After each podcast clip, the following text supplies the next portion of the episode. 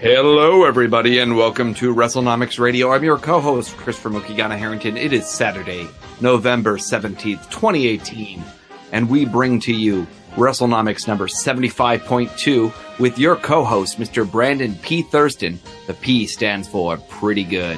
Brandon, how are you feeling today? I'm doing pretty good. How are you, Chris? Uh, I am covered in welts. Welts? I am an unhappy man. Uh, I went uh, splatballing. Splatball. Yes, like uh, like paintball. But I was told it, it, it would hurt less. That it would be low inca- impact, low velocity Wow. fire.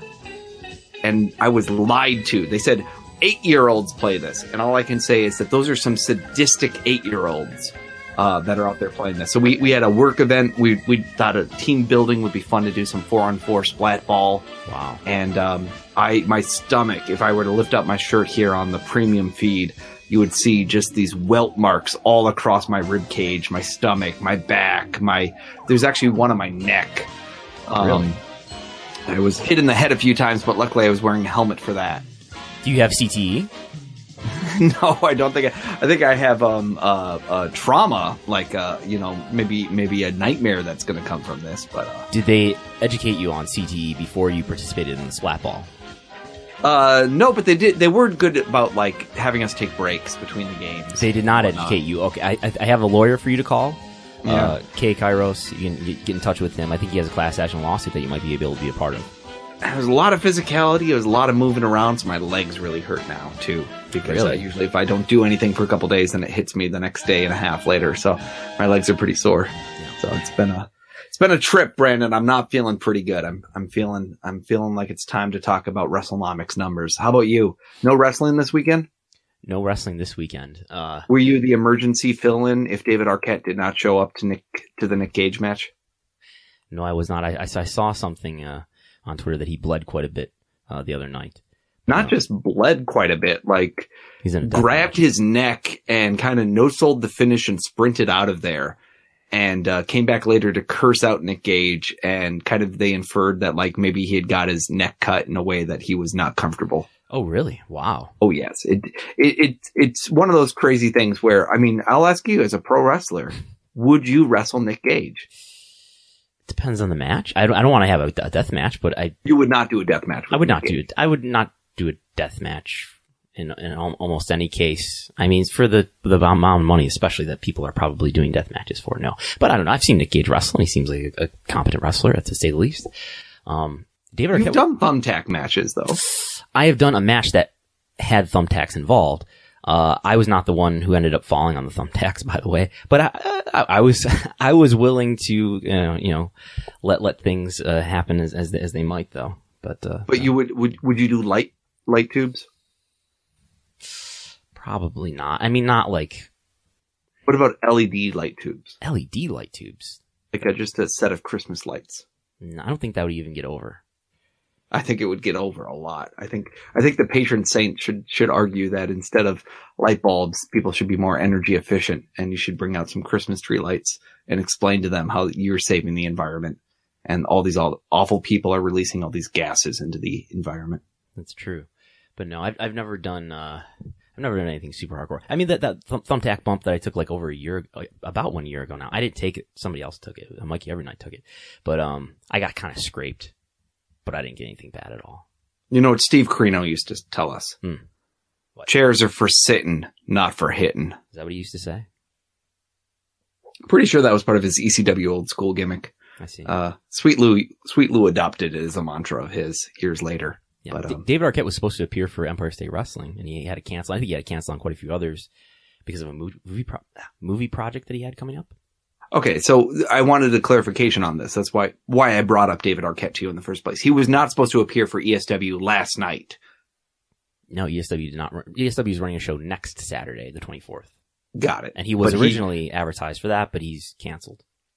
wow. And uh, I, I'm just think. He, I'm guessing he was because it was part of this Joey Janela um, Game Changer Wrestling LA Confidential. LA Confidential. Marco Stunt sounds like he broke his leg, which is probably going to impair his ability to possibly do the match Oh no. with Bryan Alvarez. I didn't hear that. That happened. Yeah. Wow. Yeah. So, but you know, these, these are the kind of, you know, weird bookings. He, in the past, they brought in great Susuke and other people for these kind of shows. Otherwise known as Great Sasuke. But yes. Sasuke, yes. And, uh, but just the fact that he spends a lot of money sometimes to get kind of unusual names and puts them in, in unusual matches. And so I would guess for David Arquette money, Brandon Howard Thurston might do a death match. I don't know how much money David Arquette money is. Well, maybe you can go to your SW uh, uh, vault of Google Docs and hack in there and find that out for us and release it on WrestleNomicsLeaks.org. Yeah, that's in the, the, the record keeping section of the SW library. I haven't, Yeah. uh, I haven't done much looking in there, but, uh, I hope to one day. Yeah, yeah. We have to get the archivist to give you the key to unlock the vault doors and all that. But next week I'm wrestling for ESW in the Ilio DiPaolo Memorial Cup match. Do you know who Ilio DiPaolo is? Yeah, he was a, a- uh, wasn't he a, a famous uh, amateur wrestler from that area, but then later was a professional wrestler promoter? Was he an amateur wrestler? Wasn't he also a very successful amateur wrestler? I don't know, but he was a pro wrestler. He was a he, he's a big pro wrestler from the Buffalo area, or at least he lived for a long time in the Buffalo area. Especially the, the latter part of his life, he was a And he was famous for the restaurant, right? especially famous th- for the restaurant. I think he did a lot of uh, charity work as well. Yeah, I think he was hit by a car in the mid '90s and, and and died sometime after that. And then WCW started to do the Ilio DiPaolo uh, tribute shows. And did you know, for a time, the most attended WCW event in history was in Buffalo, New York, for an Ilio DiPaolo show. Really? It broke the, the previous record held by, by Great American Bash 1989 in Baltimore. But then they did the, and they were just house shows. They did these, these, you know, the first house shows that WCW probably had ever done in Buffalo or probably since, since, you know, early in, in the, uh, the ownership change. And, Yep. uh, The DiPaolo family has been inducted into the New York chapter of the National Wrestling Hall of Fame for the creation of the Ilio DiPaolo Scholarship Fund and the continual contribution to high school wrestling. I, I remember the DiPaolo stuff from, from Rochester because like there, there's like high school amateur wrestling tournaments that are somehow associated with that as well. Oh, okay. We are going to talk about at some point WrestleMania attendance. We for- for sure are. And We're going to talk also about some NXT conference call with uh, Triple H. We're going to do lots of numbers. We're going to do everything that we always do, which is here on the free show. We make sure we cover the business of professional wrestling and we go in depth even more on the premium show. Go to WrestleNomics.com, click on the Patreon link and you'll see at patreon.com slash WrestleNomics where you can get the extra show that we do every week. But this week we're going to start it off with MetLife Stadium capacity information. Um, once again, WWE can say whatever the hell it wants about how many people were there. You know, a billion people. Uh, but there is probably a physical limitation of how many people can fit into the arena for WrestleMania 35 this year. And so what in the state of New Jersey smells good and smells bad in your mind? What do you think we can actually sell in this stadium? Uh, I think I think we have an exclusive insight here that the sellable capacity is going to be about eighty-two thousand five hundred at MetLife Stadium.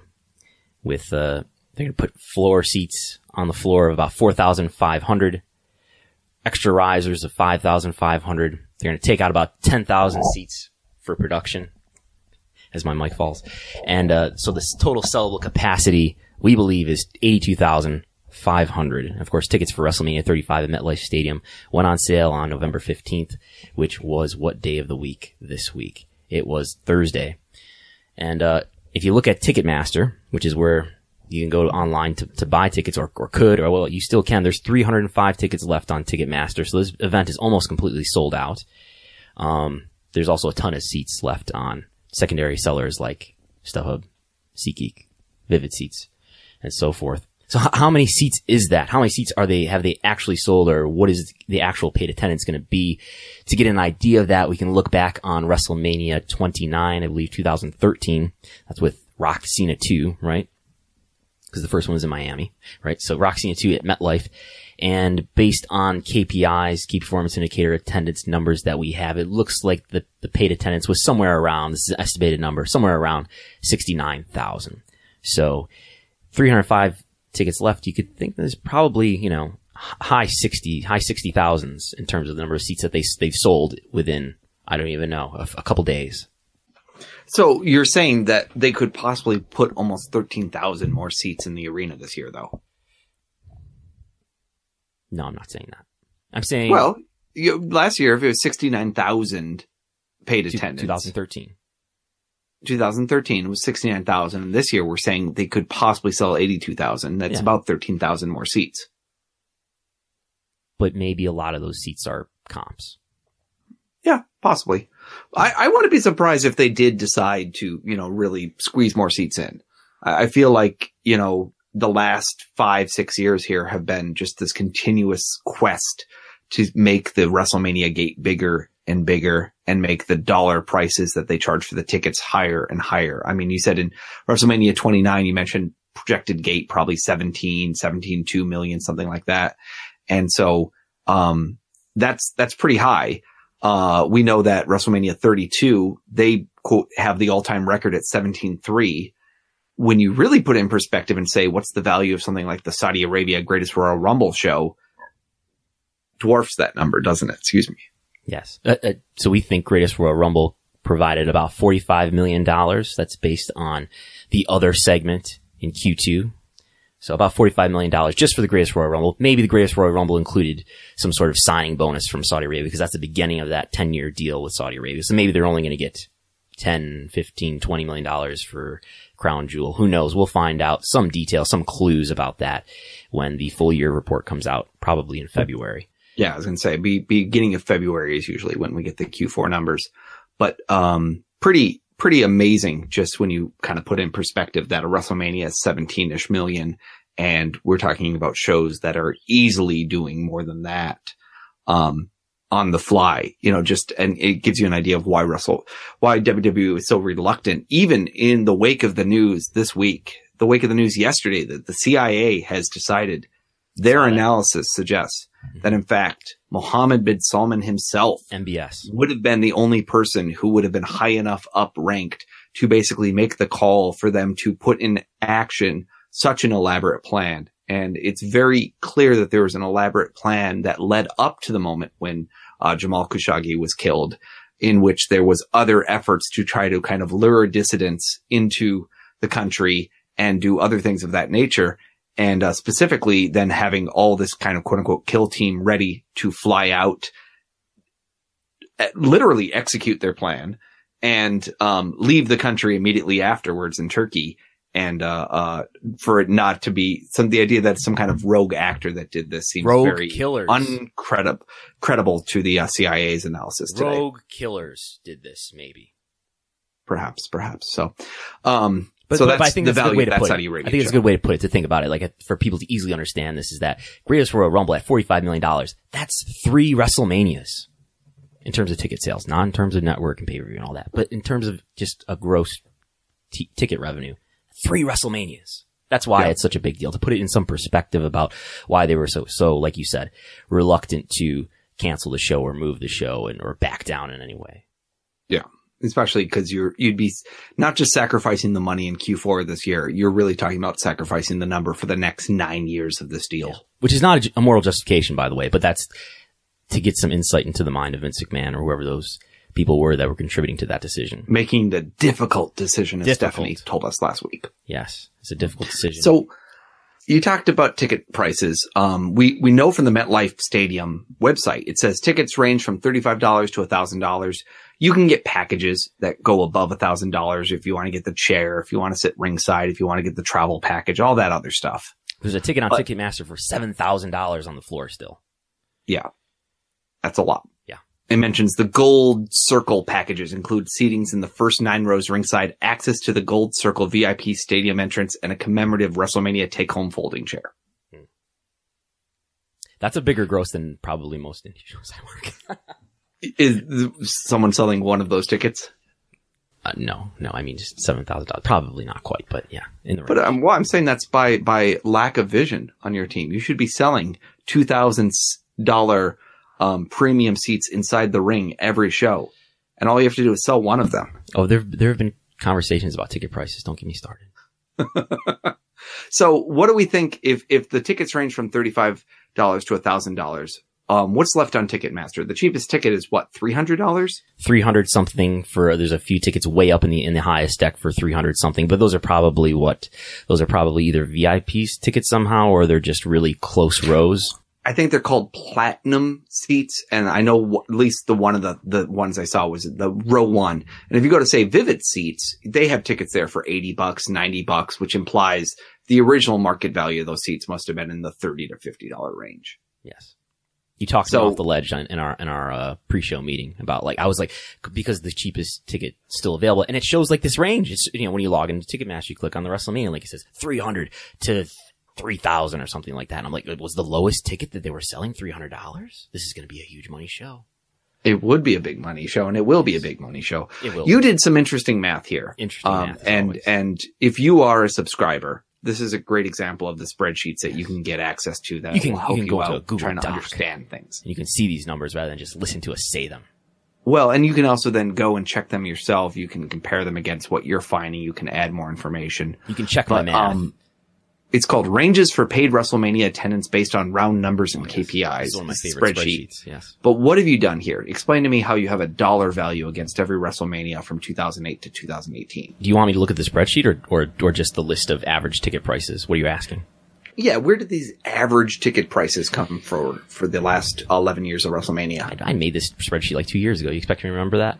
Ba- basically, Well, we- well, explain to me the math. How's the calculate? Because they don't tell you what the average ticket price was on WrestleMania every year, do they? they, they do not. So Okay. what, what we have is we have gate numbers, which are, if you don't know what a gate is, it's just the, the amount of money that you've made from the ticket sales. Sometimes they just call that the gross. But uh, so we, what we have are gate numbers, which are reported by W themselves in press releases. Usually W puts out a press release shortly after Mania the next day or so.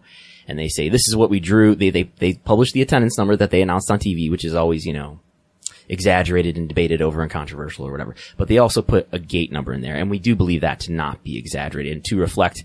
I know Dave Meltzer says it includes fees, so maybe it includes ticket fees, but it but that is a real number be- in all likelihood because if, if it was not, they would be in some trouble with the SEC if they were reporting false or exaggerated financial numbers.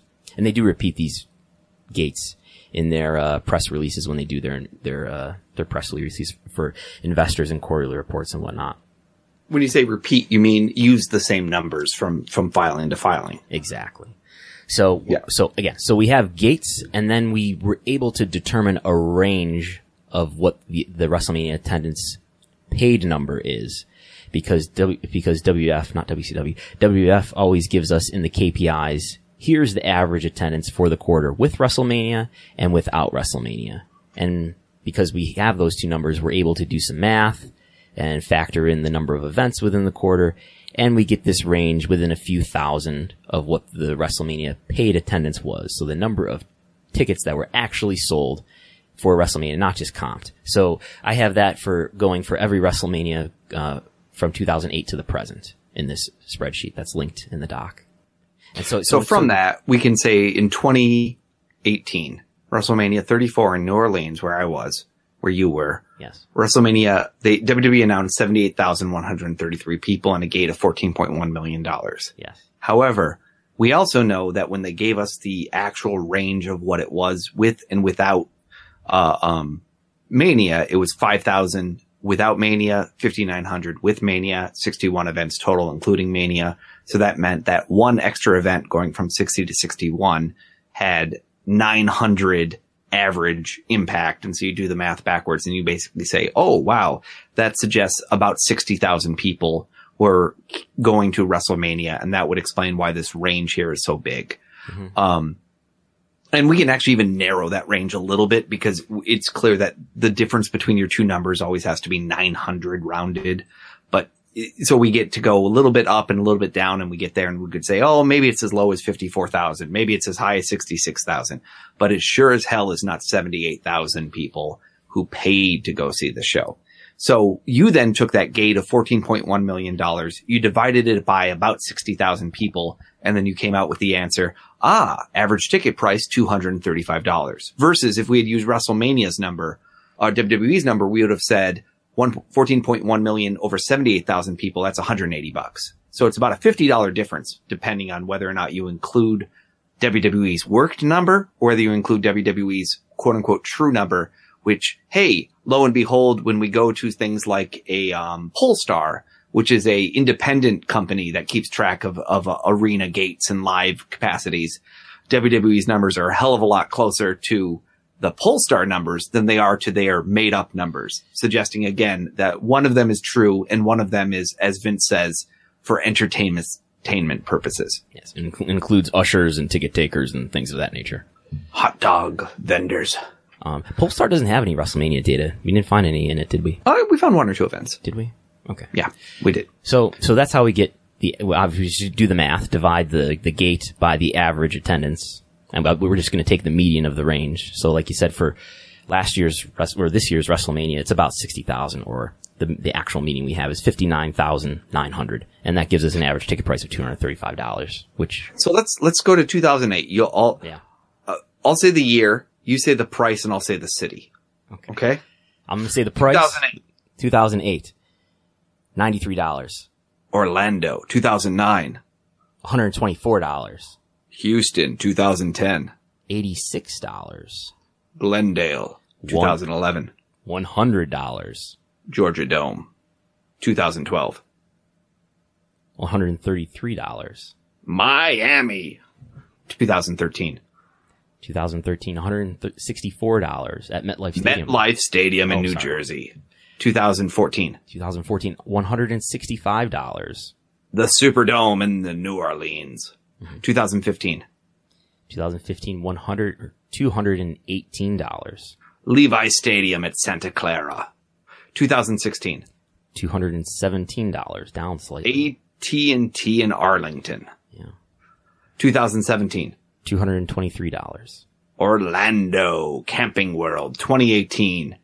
$235. the Superdome at New Orleans. So we've seen it go from under a hundred dollars on average to hundred-ish dollars to the last four years here have averaged well over two hundred dollars a ticket. Big, big jump between 2014 and 2015. And I think it's it's um, consistent with when WWE was raising their overall prices um, on their house show tickets. And so if we were to go look at that spreadsheet that uh, Smart Branded did on the WrestleNomics Reddit thread, you would see that it was around 2015 when WWE kind of kicked into high gear this whole idea of let's raise ticket prices. We can get higher ticket prices from our hardcore fans. Mhm. And so I, I think it's very much in line with that where it, it's kind of shocking to me to think that when I went to the Georgia Dome in 2011, the average ticket price was a hundred bucks. And when I went to the Superdome in 2018, it was two and a half times that. And the, the one in between the two, Santa Clara, uh, which I also went to, also was kind of that midpoint of those two, two events there. Was about twice the cost of the Georgia Dome show. So it's possible that Chris Harrington himself is just driving these ticket prices up. You're Up, contributing. up. You're contributing to this issue. I, it is my, my fault completely. You're contributing Um, to the demand. So what do you think this, so knowing that last time they went to MetLife, the average ticket price was $164. We're going to have no memory. We better write in this document what your prediction here is because we're not going to get there anytime soon. Um, what do you think, you know, might be the average ticket price this year if it was 235 last year? Well, you said 250 off air, and that sounds pretty good to me. I don't know. We we only have a range of of what do they say in the press rele- release? Thirty five dollars to one hundred dollars. You know what? I did I did an article leading up to WrestleMania 32 where I had some ranges as well. I could probably pull that up. Um, So do you think this will break the all-time pro wrestling gate of $17.3 million? um, Can we back into it that way? No, it's gonna. If it's two fifty, it's gonna come really close because two hundred fifty dollars times six thousand 82,500? sixty-eight thousand nine hundred is seventeen point two million dollars, which would be one hundred thousand dollars short of the all-time pro wrestling gate record, unless you count Mm. unless you count Greatest Royal Rumble. But I, I, I really do think that they might be trying to stick more seats in the stadium than they did the last time around.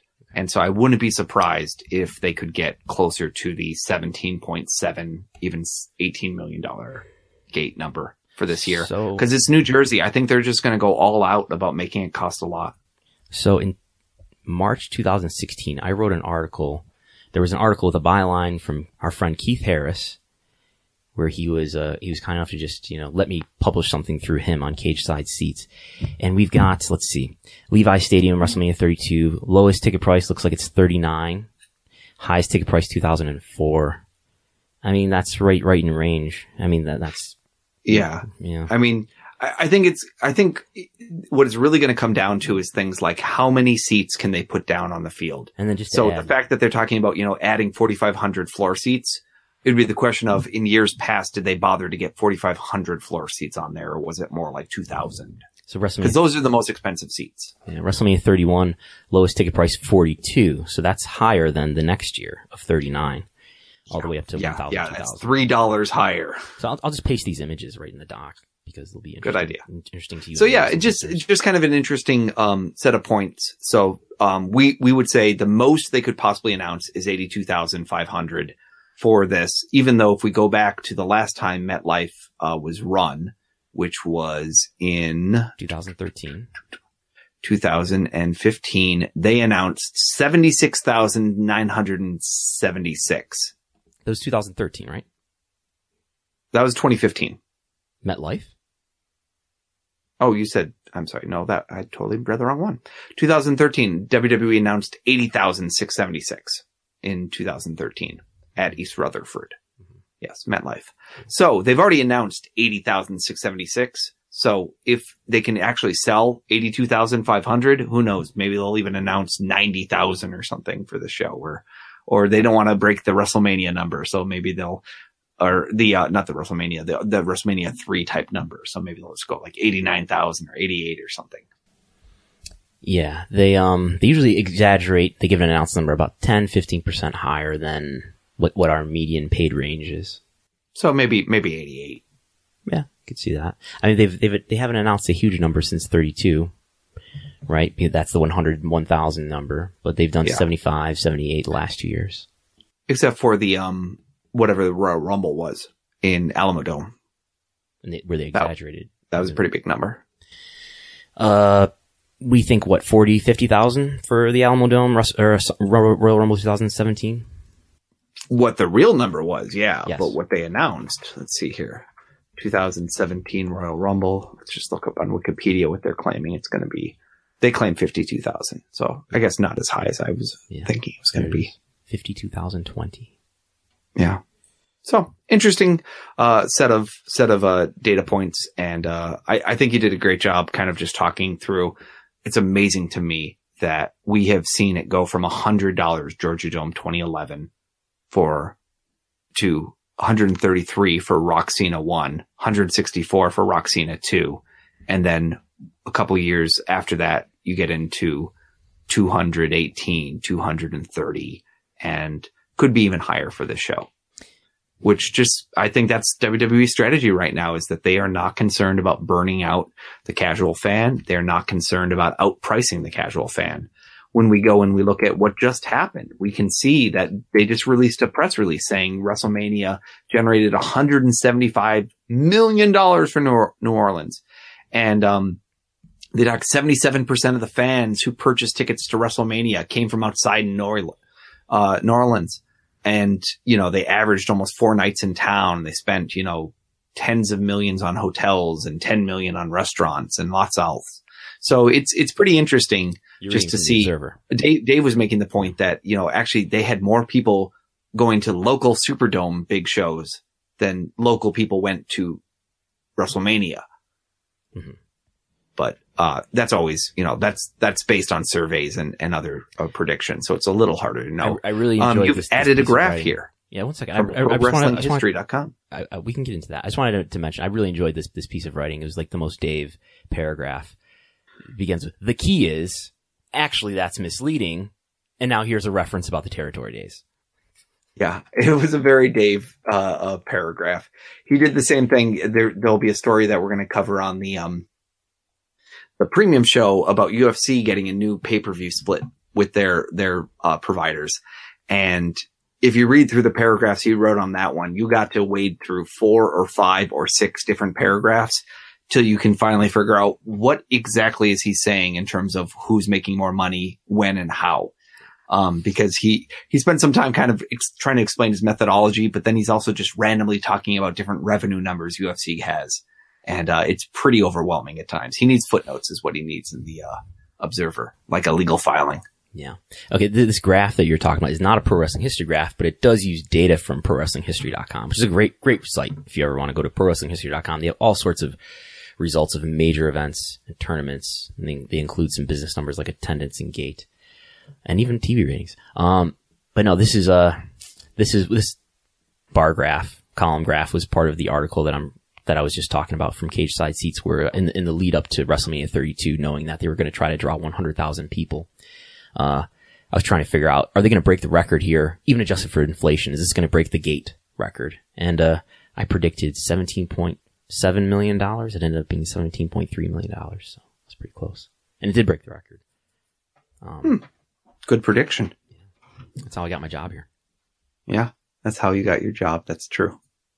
Um, one of the other things, uh, I just wanted to say with WrestleMania weekend is, is Brandon Howard Thurston going? Uh, maybe. I'm, I'm probably not going to WrestleMania. The tickets are all, well, who knows? I mean, the tickets are reasonably priced on, even on the secondary market. You can get one from under $100. Who knows? Maybe. Um, but here, I will make a prediction for the average ticket price because you look at these numbers a- across the last several years and they don't go up a lot.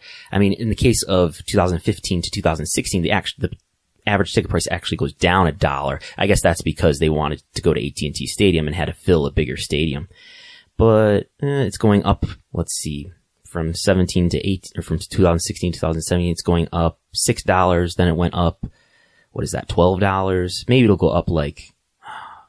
I'm see. I'm making myself change my mind now. Maybe it'll go up by like ten dollars. I get well.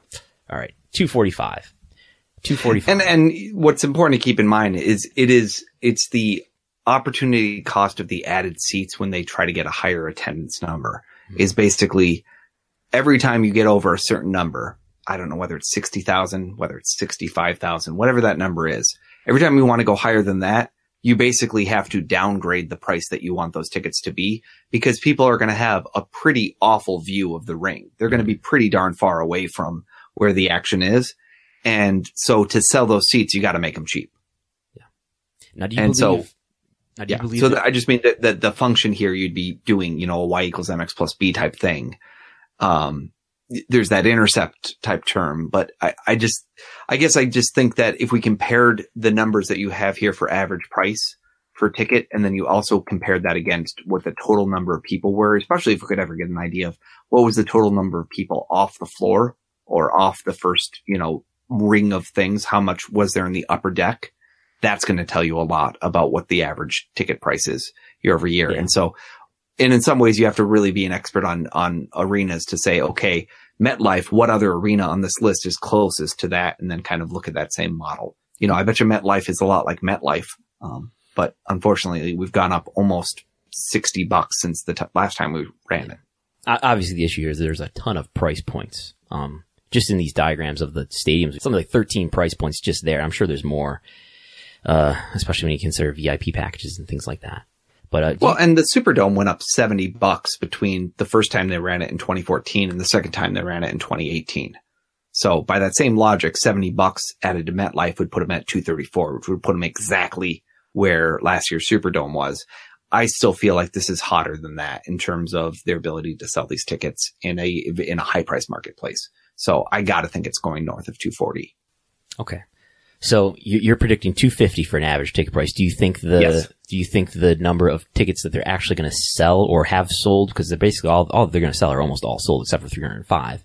Do you think that number is 69,000 or higher? You think because you kind of suggested earlier that you think it's higher. They're going to put more tickets down there. Yes, yes. I would, I would think that they're going to have at least 3,000 more seats than they did previously. So let's go with 71, 248. 71 248. What a what a obscure number. So what i- what is that? 71,248 paid attendance says Mookie for $250 a piece equals $17.8 million a new record. Yep. A new record. You've heard it here first. Mookie is predicting a new all-time pro wrestling gate record for WrestleMania 35. Which will then also prove whoever is on that show is the all-time greatest draws of all time and therefore the best professional wrestlers of all time because they made the most money. Triple H and Stephanie McMahon. Well, no, Triple H is hurt. He'll he'll be back for WrestleMania. You think he's got magic healing powers? He's gonna appear on WrestleMania one way or another.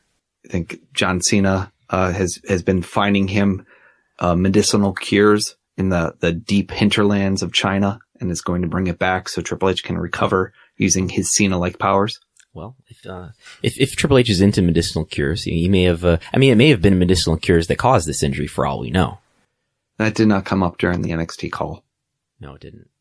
He did open actually the call by saying, "Let me tell everybody about how my injury's going," and so, you know, at least at least he uh, he kind of addressed it ahead of time, uh, and just said, you know, he's in a uh, uh, immobilizer. He's back on the road, and the road to recovery is rehab, rehab, rehab. Um, and I got to tell you, the best thing you can do if you have a serious injury is travel as much as possible. Yeah. Have you been uh, injured in traveling? No, no, actually, I have not. Oh. Uh, I talked to a guy once who got uh, a pretty bad injury and had to get surgery somewhere else. And then when he was coming back, he's like, they wanted to fly me economy and I couldn't move my leg. And I was like, no, you can't fly me economy. And I tried to explain to him that the original plan was to fly him air freight. And so he should be thankful that we were going to let him go up into the main cabin. Yeah. But, uh, he, he did not show the proper, proper gratitude for this pointing out, you know, Mhm. tickets cost money, people. When you're injured, you're not making us any money. Mhm. But, uh, this, it's a pretty interesting call. Um, NXT call that they had. Uh, Dave Meltzer participated, Brian Fritz participated, um, Sean Ross Sapp from Fightful, Jason Um, Powell, your friend Jason Powell. Jason Powell and Mike Johnson, uh, and, uh, a guy from the UK Yeah. who, uh, we, I got the automated transcription from Not a great YouTube, connection. And it was fantastic the way Oh. that they translated Gary Stonehouse's question because they basically it turned into um, some of the best factions you've ever had, such as the polygamy that went on with the evolution, and you know it's just like oh that did not come through correctly. Um, but uh, and and and Google Translate or Google um, YouTube transcriptions does not like uh, Ciampa's name at all. That's Mm. another one that Mm. that gets messed up quite a lot. And uh, WWE becomes Debbie W slash E sometimes, which is is entertaining. Interesting. But uh, I went through, I edited the transcript, I fixed it up, I made it readable. And if you are a premium subscriber, all you have to do, click on the, the notes that we publish and you'll be able to actually read this edited transcript and follow along and listen to the whole call. Um, and we have a, a YouTube link up for people to uh, listen to the call if they haven't heard it yet. But um, I wanted to call out a couple key points that went through the show, is because it wasn't all about just the the upcoming war game show that's going to be on tonight, and uh, I'm actually planning to watch it. How about you? Yeah, I, I, I've thought about that a couple times throughout the day. Oh yeah, it's on tonight. I'll have to watch it. It's uh, and it's, it, we are recording this before the show happens. I'm sure most people will be listening to it after. Uh, but yeah, we're gonna play audio clips from this call. How did you obtain this audio? Did you were you a participant in the conference call itself? Well, I'm not saying that I am Adam Hopkins, the uh, the liaison to WWE.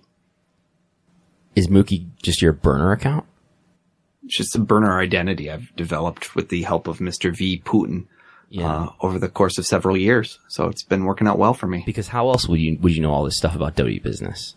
Well, you know, there's there's some countries of the world that are better at getting records than other countries, and so much like a Pacer or a FOIA request, uh, sometimes there's just a faster way to get them, Mhm. and and you just embed yourself with the right people. And uh, what can I say? I'll have to reach out later to W Public Relations to confirm this. Well, I would I would probably start with my um my mate liaison. It's a a, a Bulgarian B at hotmail.com. Mm. Not going to be able to say who it is, but it's someone secret on the roster right now who's got some connections for me. I see. But um, oh, the first time stamp, uh, UK market came up a lot for a call that was about actually the the war game show here in America. Um, NXT UK came up again and again and again, and so uh, I thought it kind of had some interesting um ramifications. It came up later on at the 20 minute mark. I don't really want to listen to that part so much, but at the four minute mark, there were some questions about the UK uh, marketplace. We're going to listen to that first. Successful.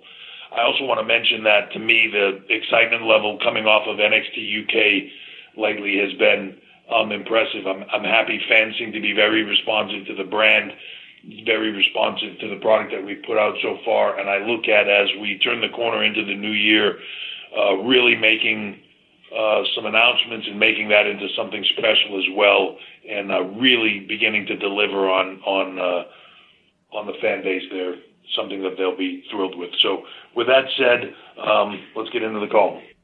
So, um, I'm just going to cut it off there. But WWE uh, stock has plummeted over the course of the last month. Here, it's probably down what thirty percent. I mean, sorry, thirty dollars. Uh, almost 30%, actually a little bit more than 30%. But, um, It's it is peak. down to $65.50. It was down 4% on, uh, Friday. And over the last month here, as I look on Yahoo Finance, it started the month on October 18th at about $84 and it's lost $20 since then.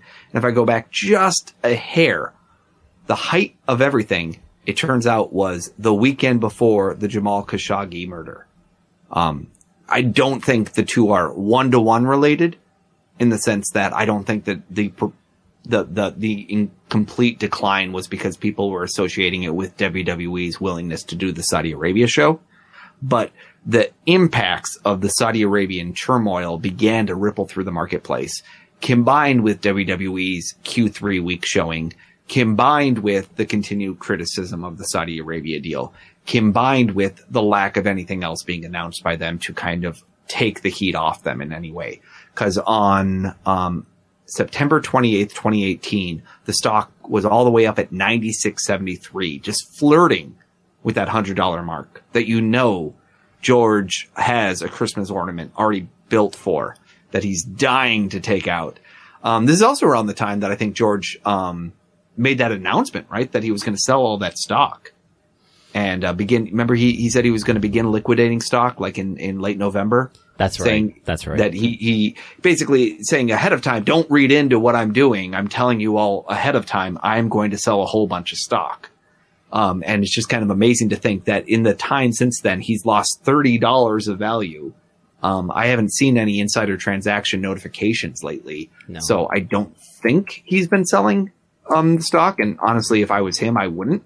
Yeah, if Um, if he had, I, we should be. I believe we should be seeing what are called Form Fours for those. For any, we there's like a, a- there was something that Stephanie McMahon did a few years ago that's very similar or the same thing. I mean, with different Yep. numbers of shares, but the same thing that Stephanie McMahon did that George Barrios is now doing this year. Um, but but then once the transactions, it's like a warning that hey, I'm going to sell a bunch of stock soon. Uh, but he hasn't sold it yet because I believe if he did, we would get a, an SEC filing and we would get In the email alert. fact, that was the day he announced it. On September 28th, 2018, it was saying September 27th, he had adopted this Oh plan. yeah, there it is. Yeah. And here's the key. He can't sell until November 27th. Hmm. So he, he still has 10 more days before, um, uh, the firm is authorized to quote periodically sell an aggregate up to 175,000 shares. and he has to sell. No, no, I think it just says that he, he has, I, I think that it's authorized to sell them. A brokerage firm will be authorized. yeah. Um, I mean, I don't know if it, I'm positive that, you know, that he can probably choose not to do it. I think part of it is that he's, I think part of it is that they don't want it to be interpreted as, you know, he's trading on insider information. That he knows what's going to happen with the UK deal. He knows what's going to happen with the India deal. He knows what's going to happen with the Saudi Arabia deal. Because frankly, there is still questions about what will happen with the Saudi Arabia deal. They, they very well could be going to a model where they're not going to run it twice a year. They could go to a model where they make, they demand other concessions or they want to take it off the network and they want to make it a much more low profile thing or do a thousand other things. So So what does it a have to lot do of with? variability. So what does it have to do with what Paul Levesque said about? UK what does it have to do with what Paul Levesque said? Well, I was curious because he in, he said we're we turn the corner into the new year, really making some announcements and making that into something special. And I I just get this feeling that a when did WWE say that they had to? Um, Brandon just sneezed so loud that he uh, muted the microphone. I did. Um, when did when did WWE say they had to announce that UK deal? Uh, by the end of this year, and how many days are left in this year. thirty-one plus seventeen. So What is just under 50 days left. Forty-four days. Yeah, but that includes weekends, right? Yeah. Pretty sure they're not going to announce anything on a weekend. Probably not. Pretty sure they're not going to announce anything on uh, Christmas. Mhm. Pretty sure they're not going to announce anything on New Year's Eve. Yeah. Pretty sure they're not going to announce anything on a day where the market's not open at all. hmm But they could make phone calls on those days. So, and then, but, but like Thanksgiving and stuff also knocks off a couple market days is my point. Mhm. So they have I'm sure maybe, Vince is working on Thanksgiving and Christmas. maybe 30 market days left to, to announce this deal. Yeah. I just, I just think it's really interesting that he's talking about, we're going to announce something big about NXT UK, but you got to wait till next year. And the UK TV deal is coming up really, really soon. And so I just wonder if this is a sign that perhaps WWE is trying to very much get a much better distribution opportunity than putting it on their WWE network service and pretending that that's a real launch. Yeah, I mean they're already putting the episodes out there, but there's no reason why they couldn't put them somewhere else instead, or maybe geo block it in UK territories and keep it on the network everywhere else. If Mhm. if the technology's there for that. Sure, it is. They did that with main event. They've done it with India. They've done it with other places where they've they've done that. Obviously, the other thing it could be is with the new WWE tiering system that at some point is going to get announced. Will NXT UK be the sort of thing that is going to be free around the world, or would that be something that, for for instance, if you're an American you want to watch, you got to be on the high tier of the WWE network because they would argue it's not really for you. It's for the UK marketplace. And therefore, if you want to be hardcore enough to watch it, you're going to spend the extra five bucks to get that upgrade plan. If, if that's something they're going to try to do in the first half of 2019, I think so. Yes. Yeah. So just, I, I just reading, I know I'm reading a lot into kind of a very vague thing that he said, but I do think that there's something to it. Um, at the 20 minute mark, uh, we're not going to play all of it, but, um, just quickly going to it to, to look to see what he said in the transcript. Um, he just talked about, you know, every year tests are established. At what stage do you start doing house shows? What is your goal? Was the question. And um, basically, Paul Levesque just kept going on and on about how the buzz on the brand is positive, and we look at it kind of like a U.S. based program. And we do we don't want to run live events just to say we're running live events. And this is really one of the biggest things going on in professional wrestling when you really think about it. There, and we'll talk about this on the premium show some more. But when you look at the pro wrestling landscape, how many house shows you run is a big question mark because there's a lot of paths to viability and profitability, and not all of them involve a, a massive house show marketplace model. That said, not all of them involve TV rights. Not all of them involve pay-per-view. Not all of them. Th- there's a lot of different things. Like I don't think New Japan can be quote unquote successful in the United States unless they are out there actually running live events here. I don't think that Lucha Underground needed to necessarily run house shows, though I thought they should have. Did, did was WWE's uh, live event business even profitable last quarter? not after you take into the stock compensation piece. Uh, otherwise it was about break even. And it's kind of shocking to me that a business that big that has that much mobility, has that much weight in this industry is running 500 some events a year would not be able to find a better way to stick penny profit out on those kind of events, especially with the raising of ticket prices, which it just again questions whether or not they're, they're coming to the, to the, the end of what the modern live event model looks like. And that's exactly what Vince McMahon said on that call. He said, we are going to reimagine the live event The, model. the, the price elasticity of W ticket prices is, is reaching its its breaking point, maybe. Right? you know, I, I honestly think it's a relevancy measure. Is that the challenge is that nothing happens on a house show. It doesn't matter in any way. The only thing we're seeing that's like remotely close to it is that, for instance, uh, I think Starcade, they announced that they're going to put part of the, um, special Starcade show that they're running Thanksgiving weekend on the network. Oh, like they? a one hour special Okay. was announced this week. They're they're doing it in some city that's not like a mid Atlantic city though. Is it? I thought it was. I thought it was going to be down in um. Let's see here. One hour Starcade special added WWE Network. Um, it you're right. It comes from Cincinnati, Ohio. Yeah. Last year, went from Greensboro, Yeah. but this year it's from Cincinnati, Ohio. So, and, and you know, they, they advertised what sounds like a decent show, you know, Seth Rollins versus Dean Ambrose, street fight, Braun Strowman versus Baron Corbin. Can't wait for that. AJ Styles versus Samoa Joe in a steel cage match, Nakamura versus Rey Mysterio. That should actually be kind of good. Um, New Day versus The Bar, Balor versus Drew, Miz versus Rusev, and a special concert as Ric Flair joins Elias. Oh wow. So let me get this right. So WWE, by far the biggest pro wrestling promotion in the world, global media conglomerate. They're averaging for live attendance in North America about 5,000, right? 5, 5,400, maybe uh, last quarter was 4,500. And, and that's the highest average attendance for any pro wrestling company in the world, right? close to it. I mean, CMLL does better in certain ways, but but essentially WWE is. So this is kind of a preview we're going to talk about on, the premium show, but like CMLL, it has a higher average attendance than? WWE. I don't know. It's hard to. It's the CML. It's not like we get house show numbers from every single place for CMLL, Where'd but you it get is. that? Where'd you get that number? It was surprisingly high when I looked at a year's worth of numbers. Okay. That was from Wrestling Data. Uh, from wrestling data, and I I might have also gone through Observer data. Hmm. I, I would have to check my my notes of where I got that number from. So what's being reported of CMLL? Yeah, They which which I would always think has a bias towards larger gates. yeah, yeah. So that's why I, I'm not saying it's hundred percent, but I, but yeah, WWE is one of the largest, and they're not making a lot of money on live events right now, which is alarming. It does include the NXT number in that live event number. So if they're running unprofitable live events through one segment of their business, be it Monday house shows, be it um, you know uh, uh, loops that are not very economical, um, and that that really hit you for a whole weekend really badly that's possible. But I think as a whole, it just goes to say the idea of running a house show to do a house show because that's what wrestling companies do today. That's what we've always done. It's how it's always done, but it, it just makes you wonder, scratch your head a little bit to say, is that what the modern revenue model is? I mean, hell, why don't you just have all those guys go on YouTube for a couple hours or go on Twitch and get uh, tokens instead?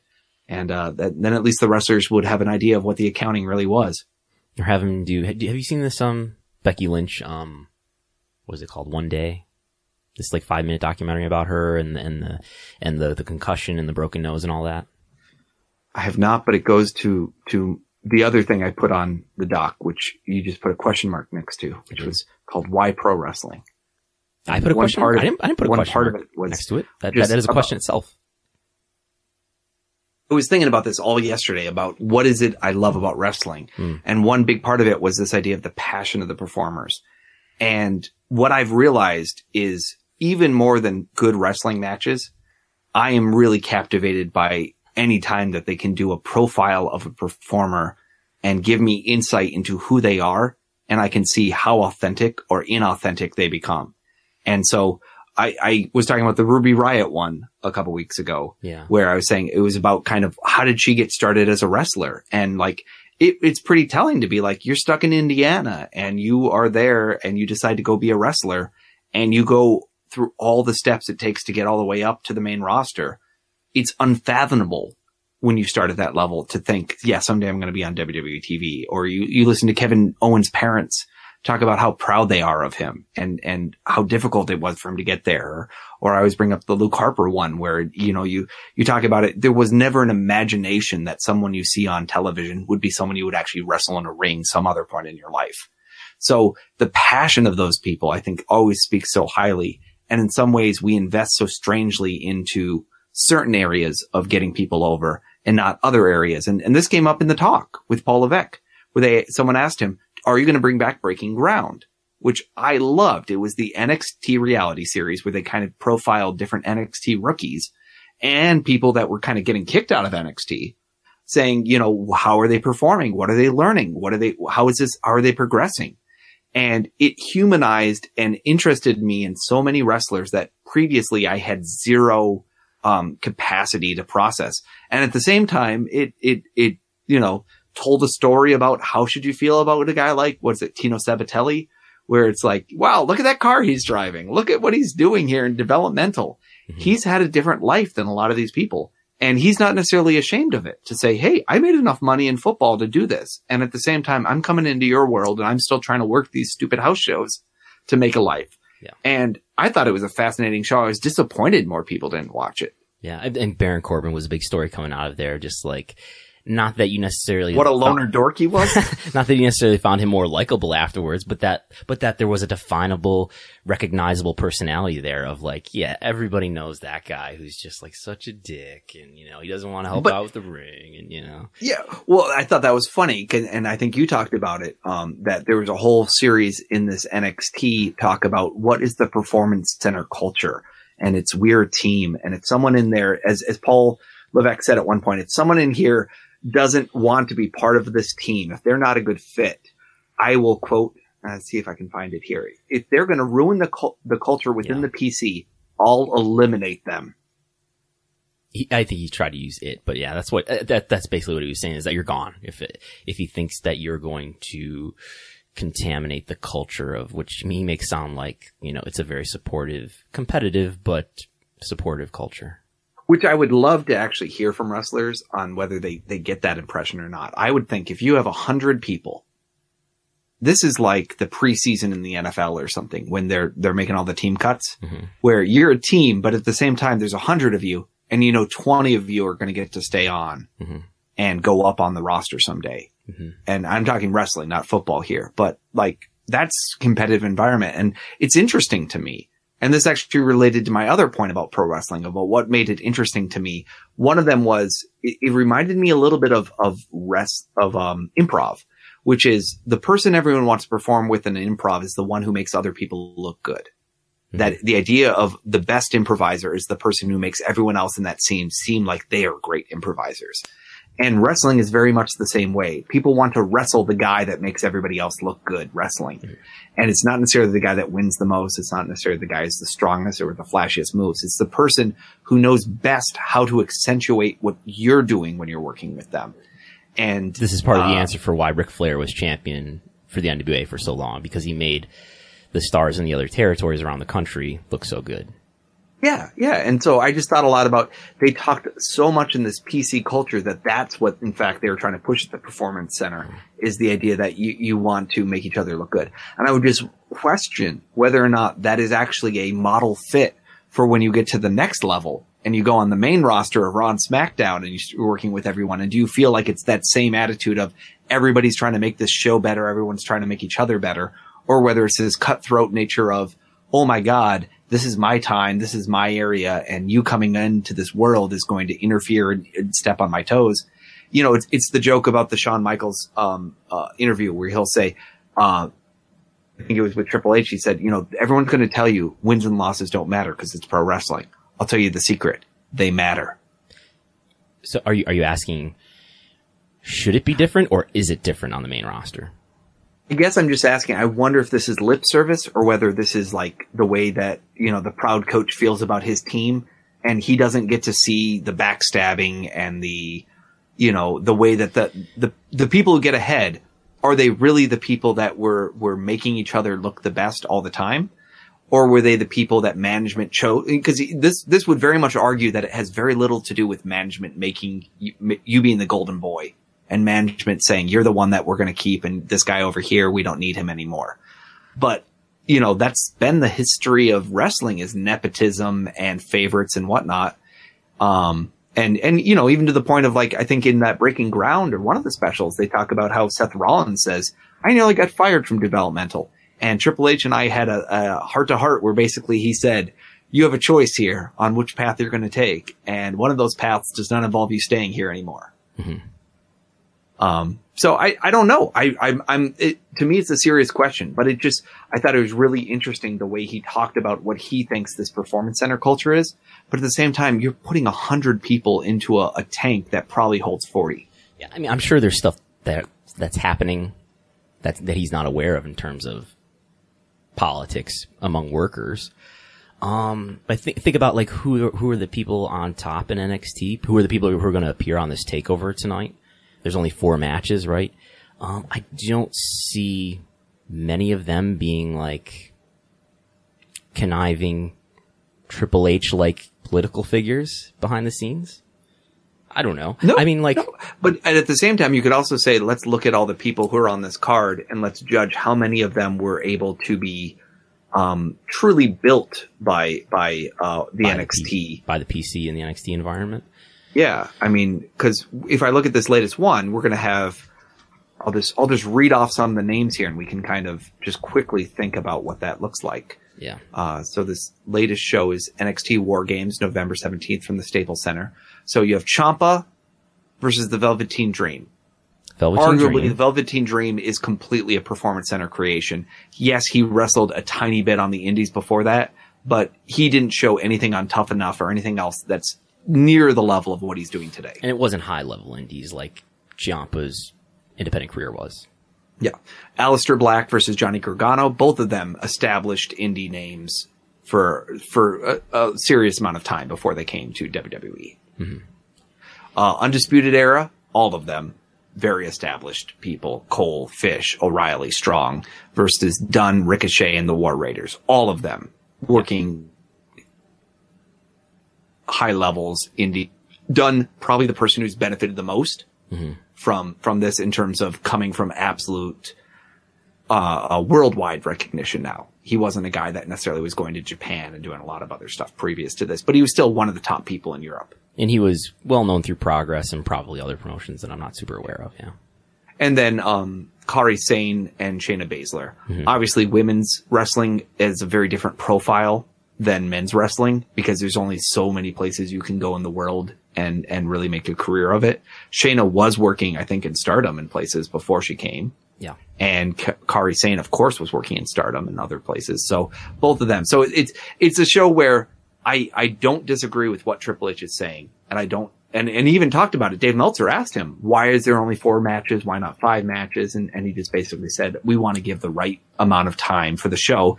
And he even goes into kind of a, an anti WWE speech where he talks about, I don't think we need to necessarily run a show such that we have to add pointless segments and cool down the crowd and do other stuff. I'd rather just have a hot, strong show the whole way through. Hmm. I didn't. Um, I didn't catch that. You did not timestamp that. An anti WWE rant, you call it. No, it's not an anti WWE rant. I just thought it was very much about the philosophy of saying what kind of like, we don't need to add these superfluous segments. Yeah. And I think that just gets to the heart of why NXT shows don't feel like the Raw and SmackDown shows because they don't start off with the notion it's four hours long. Therefore, you can't be exciting for four hours. Therefore, we got to add filler in between the exciting things. And already you've gone down a weird path. And that's why you should be optimistic about a, a Triple H led W creative team. Perhaps. Perhaps. So let's talk about something a little bit closer to your uh, heart. Uh, at this 1050 mark, uh, it's called International, oh, I'm sorry, the Independence and International Performance Centers. So, um, you had the tryout in Germany recently, and obviously NXT UK is uh, running a number of episodes every week now.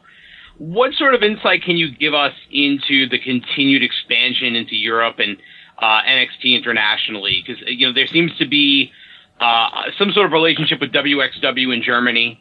Obviously, you have the relationship with Progress and ICW, uh, and even here in the states, the Evolve relationship has grown of late. You know, what sort of insight can you give us uh, uh, into sort of the the international push? Because even on the most recent stockholders call, there were references to international performance centers and things like that. So, how close are we to having these full time, and uh, what's the next step that you can uh, kind of provide some insight on? Yeah, I mean, um, we're obviously making progress on it uh, going forward every day. You know, uh, the tryout in Germany was was very successful for us. Um, a lot of uh, athletes came forward that were that have experience, and we found many that don't that have a, a, seemingly a, a gift or a, a natural propensity towards being good at what we do. Um, but only time will tell, obviously. Um, you know, the, the ability to build a pipeline, as I've said many times, around the world and a pathway to get to WWE, to get to a point in your career where you can be um, successful and lucrative without the risk, without the the um, the hustle, without the inherent issues that go along. And I don't mean this as a knock in a way, but with the independent side of it, um, where you know, am I going to get paid? Am I going to show up and the ring is there, or is it broken? Is you know, if I do get hurt, is there a, a doctor or a paramedic even there? Is there like what are the things that are the basic necessities? And trying to create systems around the globe with the promotions that are do things in the right way, the meaningful way that are that are cultivating talent, that are helping them to grow and become something more. And you know, long term, my goal would be to have this around the globe where there is a viable. Um, you know, it, it can be done now, but it's the exception to the rule, and it's here and there, and it's it takes a lot of hustle. But to have a career, if you never make it to Raw or SmackDown, if you never make it to that level, but that you can have this successful long term, long career with some security to it, with some, uh, with. So I, I just thought that was really entertaining where he starts talking about what it's like to be on the independent scene. So this must happen to you a lot. You show up, you work a show and you find out you're not going to get paid and there's no doctor there and the ring breaks. All those things happen to you all the time. To me personally, not, mm, not not me personally anymore. I don't.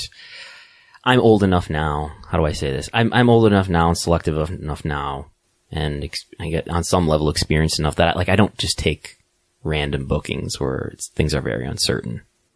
Uh, on And- the other hand, I'm not like ambitious. This to might the be a worse where- problem overseas. That you, you have that greater fear of I'm going to Latin America and I don't really know if the promoter's going to pay me what he said he was going to pay me, and that's This happened is- to a lot of people. This is definitely happening on the U.S. Indies still today.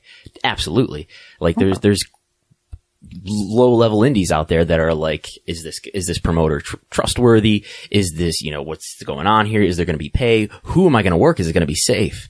And uh, but I you know I think what the things that he's talking about here are pretty legitimate in terms of like if you want to ideally if you want to develop a talent that's got a lot of potential, who's very athletic and shows pers- you know personality and stuff, how do you want to you know cultivate them and develop them? Do you want to to develop them in in in the in indies that are unsafe and and maybe you know he's not going to get the he or she are not going to get the most the best experience or you know who are they going to work uh, are they gonna, even going to get paid? Are they going to have to like lose a lot of money in the process? Are they going to be turned off by that and never even end up developing because of that? I know what he's saying. Like, and, and I guess the solution here, right, is what he's getting at. It's not that it's going to eliminate all these indies, but that it's going to provide a, a better platform by basically creating WWE indies. They won't be called indies, but they'll be called like performance centers or NXT brands around the world where that stuff can happen. I think that's kind of like what NXT is about is like, it's taking this, this, you know, part of the wrestling economy that WWE wasn't doing everything it could to, to occupy and it's starting to occupy that space because I don't know, the talent is there and the fan demand is there. I agree, but only to a degree because, in a sense, I, we just ran through the whole NXT roster for who's doing this show, and almost every one of them built their back, built their credibility, built their skill set on that quote unquote unsafe indie scene.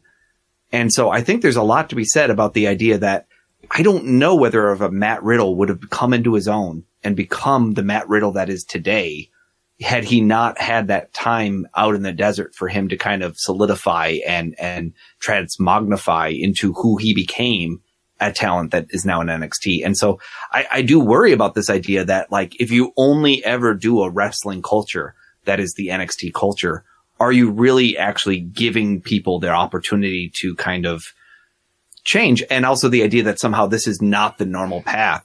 I'd argue for everyone they just showed as the top people here, that was exactly their normal path. And when I look at the top wrestlers in WWE, to a T, with the exception of Braun Strowman, most of them, that was the normal path. There's exceptions. There's, um, uh, Alexa Bliss. There's Braun Strowman. There's Baron Corbin. There's people who are on the main roster, Jason Jordan, uh, that, that didn't wrestle outside, but most of them came from an independent scene and moved up through that. And so I, I just think it's really interesting. I don't think one is good and one is bad. I just thought it, it's a dream, but also at the same time, I kind of feel like you're, you're still struggling with the fact that you just don't want to admit that the independents really have produced so much of your talent and you've been able to refine them.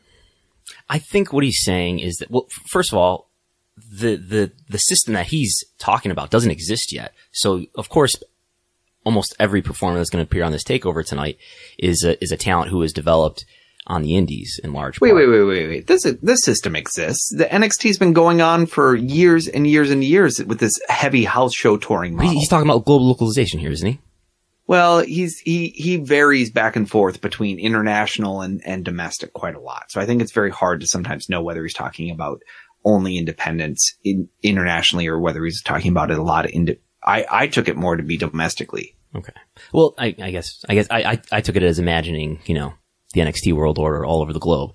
But like, even so, I don't believe that like the indies are, or non-WWE wrestling on whatever level is going to end up becoming this place where like, you know, nobody ever develops from there again and goes on to, on to WWE. But I think there's a space for WWE to, to like answer that or, or reply to that and, and say like, here's, there's there's there's some real development of talent happening, you know, not under our umbrella.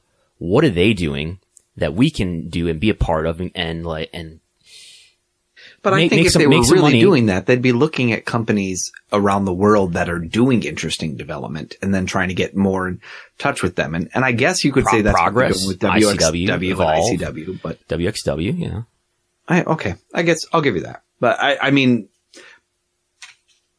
I don't know. I, I, I think it's very interesting. Um, I, I, I'd put this link here, for instance, with this NXT Germany, uh, breakdancing dude Oh my. in our, our document. Have you ever watched this guy? I'm clicking on it now. Probably Let's, not. let's listen to the audio of his promo. Okay, one second. Give me give me a second to cue this up here. Yeah, slide across. He, he where is he? He's in the performance center. Is that what what's going on here? This was at the NXT Germany, Okay. or the Germany tryouts. Okay, here we go. To make it here in WWE, a superstar should be more than you just can see. I'm almost two meter tall, 100 kilograms of pure energy. This is what all of you can see. But let me tell you what you can't see. I speak four languages. I speak English, я говорю по-русски, ich spreche Deutsch, je parle français. Apart of that, I do a lot of sports. I do basketball, football, freestyle, Muay Thai, basketball, dancing, hockey on ice. and I do something that no one expects from me. I do breakdancing. And when it comes to showtime, to entertainment, it's my time! And now he's doing kind of a spinneroonie head, head, and all sorts of stuff. NXT Germany coming soon. Yes. So I I, I, I don't know. I just felt like when I heard that guy's promo, I was like, this seems like an SNL skit about like European man does wrestling time. was he but, uh, signed on the spot? He knows multiple. He knew what, what to hit on. You know multiple languages, Yeah. multiple sports. Yeah. But I mean, it, it just keeps going back. Who is the biggest WWE star in China? Uh, Tian Bing got fired.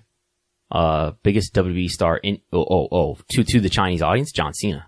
John Cena. And it's just funny when you think about it, which like, in a sense, they really, really, really want to make a Chinese John Cena. But part of the model of finding a Chinese John Cena was let's find the tallest boxer we could sign. Let's find the, you know, and just like it, it sometimes it's just that kind of element where you're like, you're not actually trying to find who would be the best wrestler that's going to connect charismatically with people. You're trying to find how can I find the American model that I know best and then see the version of that that looks the same in that country. And I, I just always think that that's going to be a challenge as we go kind of country to country here, trying to say, what are you doing to expand? Is that different countries are going to respond to different types of archetypes of characters. And sometimes I don't know if WWE understands enough of it to get what that archetype is. And especially just to know that the guy that screams off the page is the guy that screams off the page. And he, he, you don't have to be able to put a box in to say he's, he's like such and such. They should just be that. And unfortunately, it's really hard because it's subjective is that your lousy promo can be endearing and funny to someone else. And that breakdancing guy, it's hard to say what it is. He's not that big, even though he is nearly two meter tall Yes. um, 100 kilogram. Uh, but it, I don't know. It's just one of those things where I just thought that's, a, that's a weird one for me of trying to decide. All I know is that if a U.S. guy showed up and seemed like that, you'd write him off. But here, this guy, he had the right mix of things that maybe, maybe that's what they want. And they're focusing so much on international. You know, what is it? They want, they keep bragging about how 40% of their new talent comes from international. That I almost wonder if you're a domestic guy, whether it's getting harder and harder and harder for you to get signed by WWE because they'd rather go find some CrossFit athlete from Saudi Arabia or some boxer from China or some breakdancer from Germany. At the same time, they're they're signing more people than ever, so it's not like the number of spots. what? I mean, that's the weirdest thing to me is it, it made sense when it was a territory model and the idea was we're going to get TV, we're going to do this and that. Here it's just like, maybe we're going to do house shows. Maybe To- we're going to come up with loops, but to- you can't do a loop in the UK. That's not the same as doing a loop in, in North America. You know why they're signing to keep that talent away from other companies. And they're paying them very little. I mean, 30 grand for some of these NXT UK. For, Uh, for the uh, for the gamble of gamble on yourself and maybe you'll make it to WrestleMania. Yeah. Speaking of gambling, speaking of financials, let's listen to the third and final clip here, which is called evaluating NXT financials. I feel like this, this, I didn't need to be on the call, Brandon. Someone asked the question for me. Yes, this is for us. with NXT and how it's grown, is it more about developmental and show quality than the financial side? And I know the financial side is important too, but where do you draw the line there between those components?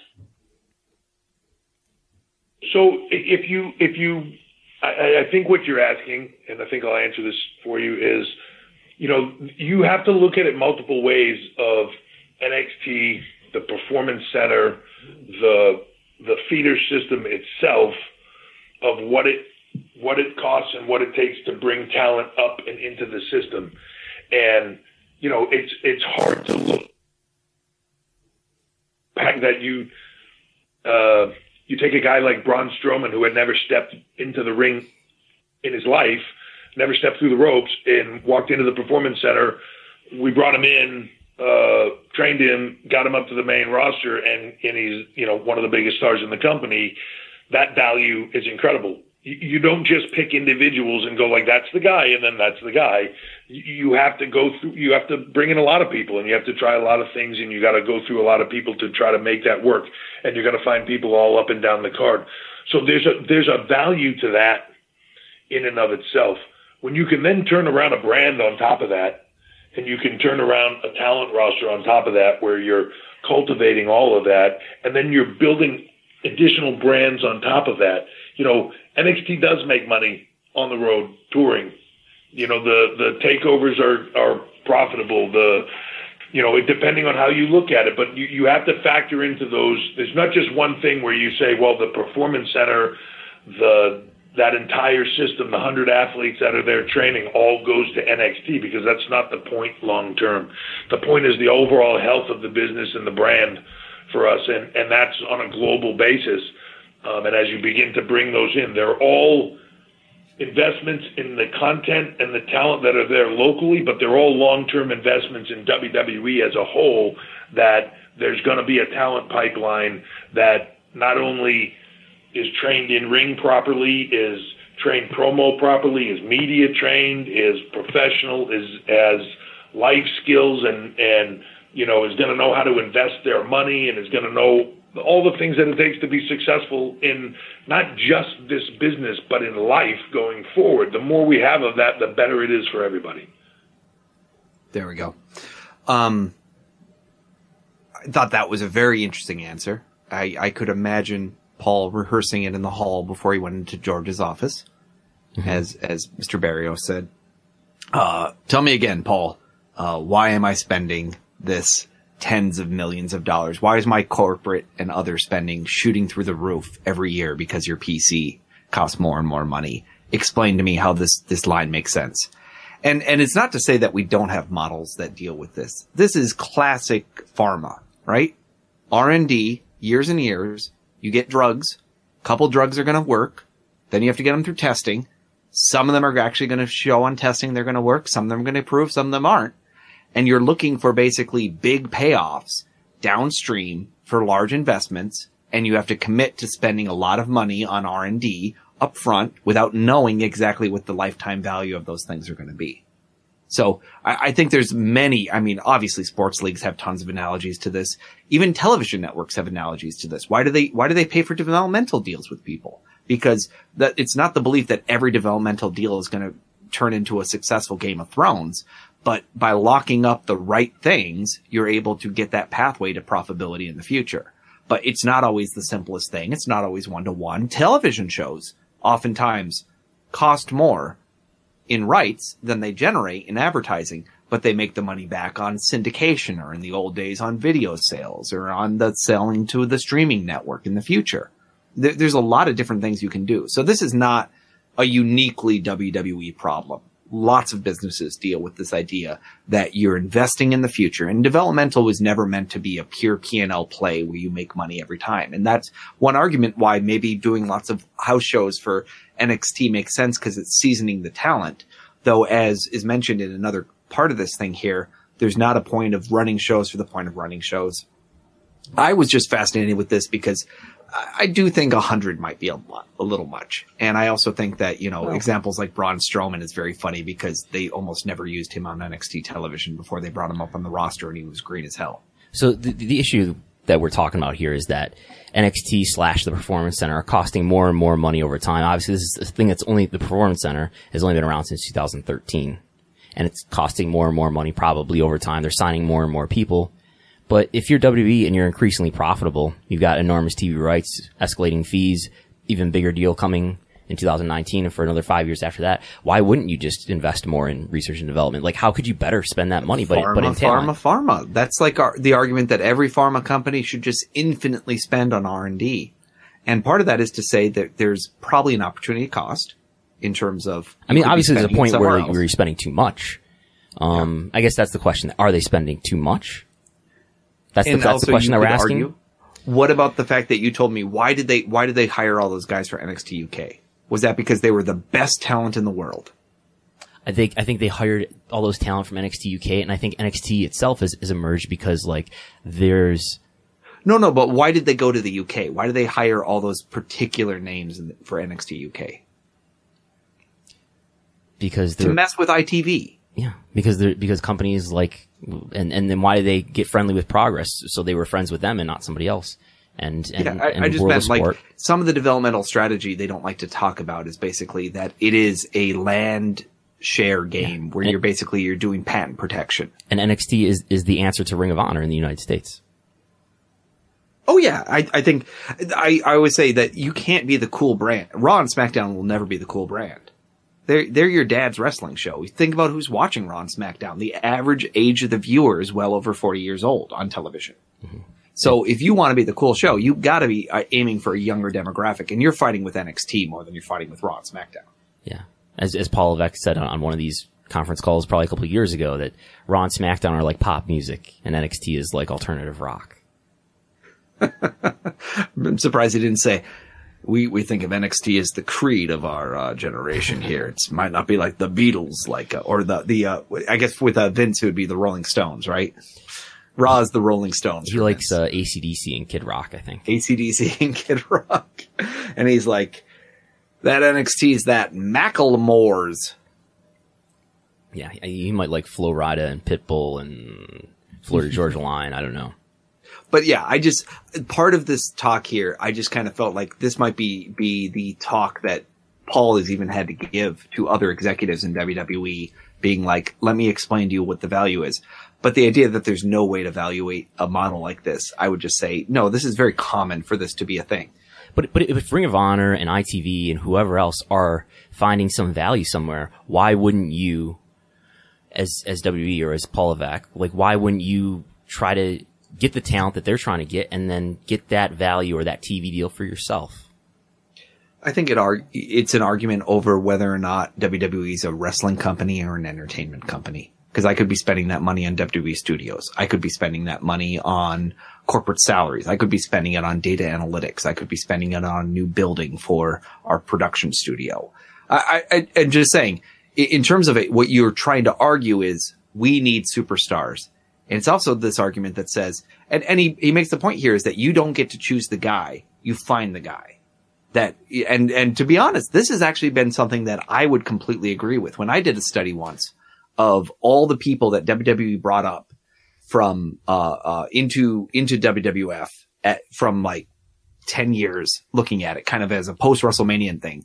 And then I said, I'll call you a success if you get into a, a main event on a pay per view within, you know, so many months of what it is. I'm not even saying you're a success on television. I'm just saying you've made it up the card.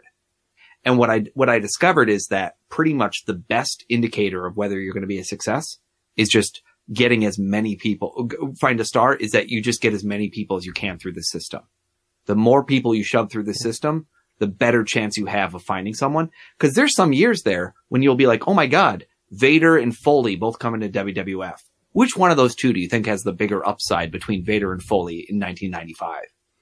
You'd think Vader would kill it, right? Yeah. But in the end, Foley's the guy that made it. Right. And, and you see all this other stuff going on like that where you could just say, you know, I might not always be able to quote pick winners and losers. Of course we can pick winners and losers, but in, in terms of do the, does the must win guy, you think of a guy like Jason Jordan, you know, they were, they were obviously going all in with him with the Kurt Angle thing here, gets injured and, and now he's an afterthought. And it's really hard to know who's going to become an afterthought and who's going to become a superstar when you really put them through the ringer of, of reality on, on being performing week to week. And so I, I just think it's interesting where, you know, part of what he's admitting his model is, is basically we just got to get enough people ready. But it also speaks so highly to the one thing that they don't want to say, which is we don't know how to make stars. We don't know how to find stars. We don't know how to retain stars. We don't know how to create new stars. We're hoping this is the solution and we're hoping this is the next wave. But it, it there is a, a, a period where you could say there's not a lot of people that you can point to and be like, this is the brand new big star that we figured out how to get up and get through the system. And we identified them from day one. Cause even someone like Roman Reigns, that's exactly what's happening right now is that, that reality that you would never in a million years guess is going to happen. Yeah, I mean, as far as them not being able to create new stars, I think that that's a, a problem of of the, creative direction of, of, the main roster, which is dictated by Vince McMahon. Know, I think I think things will be better as far as creating stars once he's out of the way of that. And the the the other half of this whole call was all about the idea that NXT could someday be the the home, the brand, the life for someone without ever going to Raw and SmackDown and that perhaps main event people will actually be not demoted, but just kind of moved back to NXT to freshen them up. And on top of that, that he talked a lot about player coaches and he, he didn't want to go into names. Uh, I think most people would probably identify people that are in NXT and they feel like they might be in NXT for perpetuality, uh, for eternity. So, you know, like a Kassius Ohno, I think a lot of people would say he probably strikes people as someone who's kind of what they refer to as a player coach here, someone whose job it is to make other people better, get people ready, lend their experience and knowledge of their lifetime of, of professional wrestling. But they're probably not being put in the position where they say, Hey, next WrestleMania, let's bring this guy up. Let's make a big deal of him. Let's put him on the road 52 weeks a year on SmackDown and keep him away from anyone else who might be able to use him if we didn't sign him.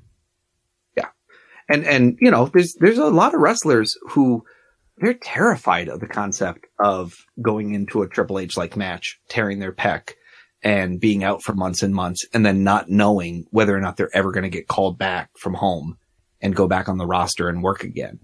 Uh, Triple H doesn't have that fear, but I, am sure other people get hurt. You know, every time Zack Ryder has one of his injuries, I imagine he just turns off his phone for six months and, and just prays that it's going to work out but that's that's a scary position. So things like player coach positions are actually what some guys are gunning for because they they think I would rather be respected and um, be able to do something that I'm good at.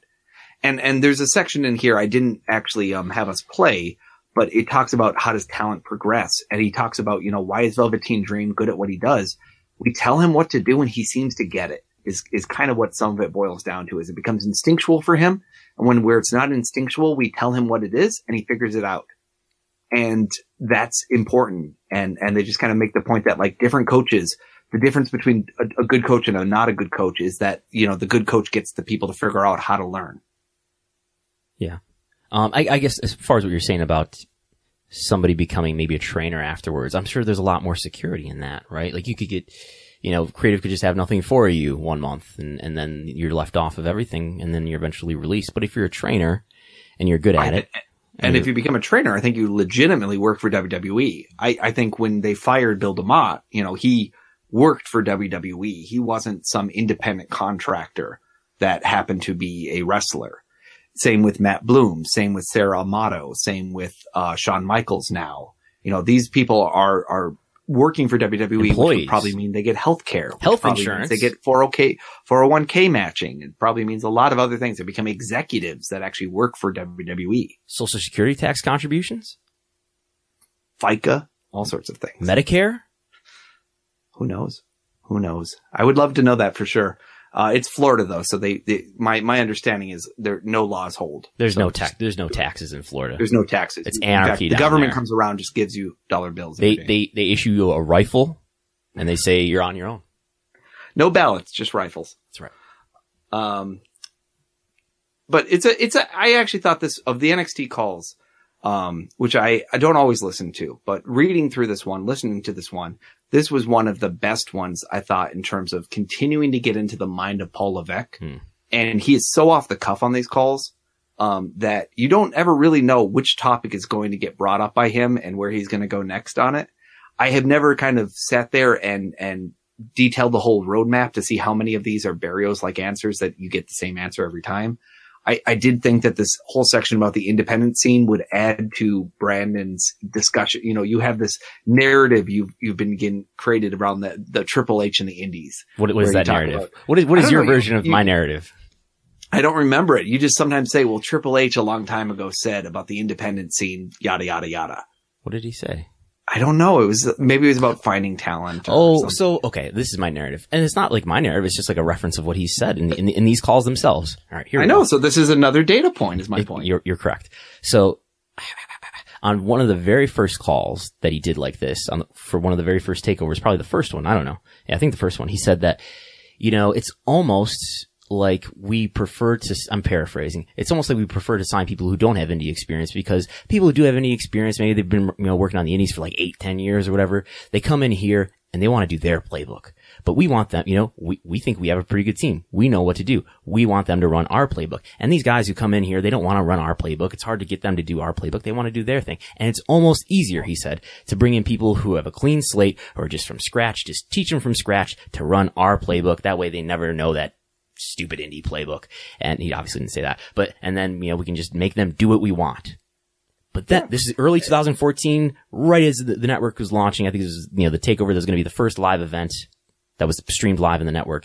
And then somehow, about a year later, he comes out saying, you know, yeah, I'm, I'm all for these people, these, these Dragons Gates and these Ring of Honors and things. The independent undercurrent of this business is essential to what we do. His tune changed. And I think something Yes. happened in late 2014. And I would speculate that maybe William Regal has something to do with it.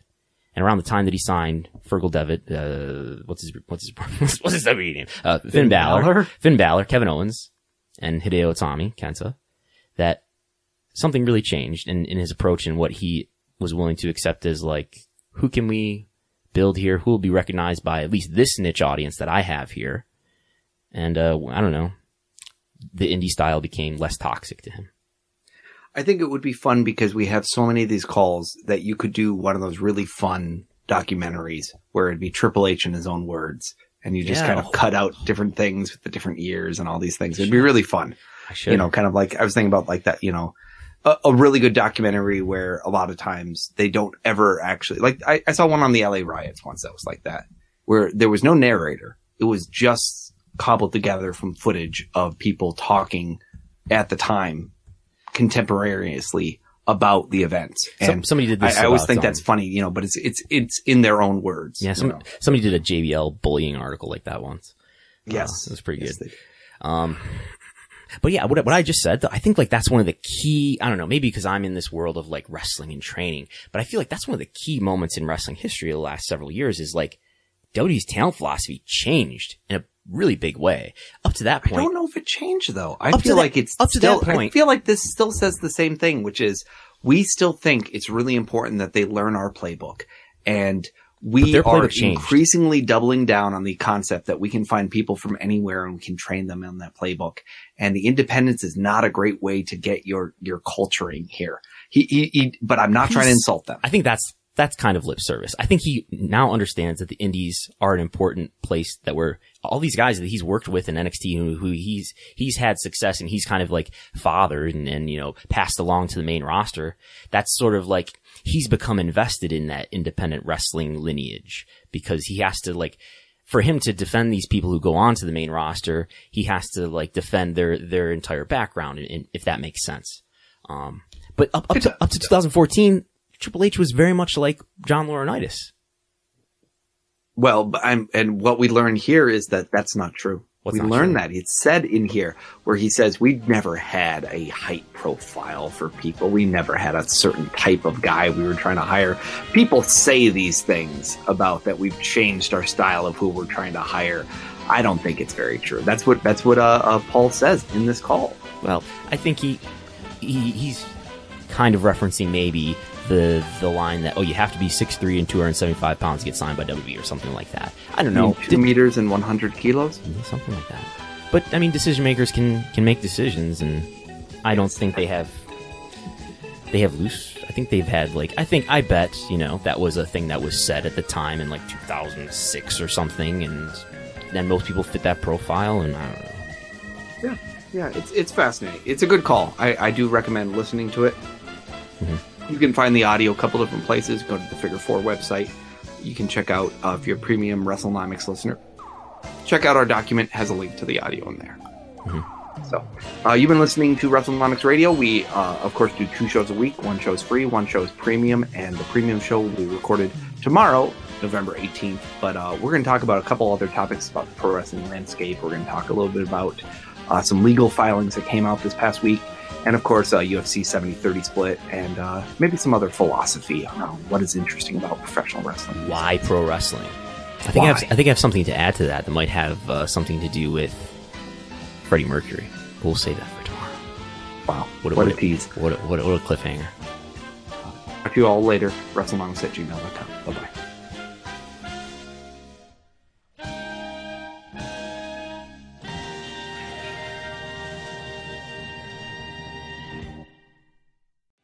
so special about Hero Bread's soft, fluffy, and delicious breads, buns, and tortillas? These ultra low net carb baked goods contain zero sugar, fewer calories, and more protein than the leading brands, and are high in fiber to support gut health. Shop now at hero.co.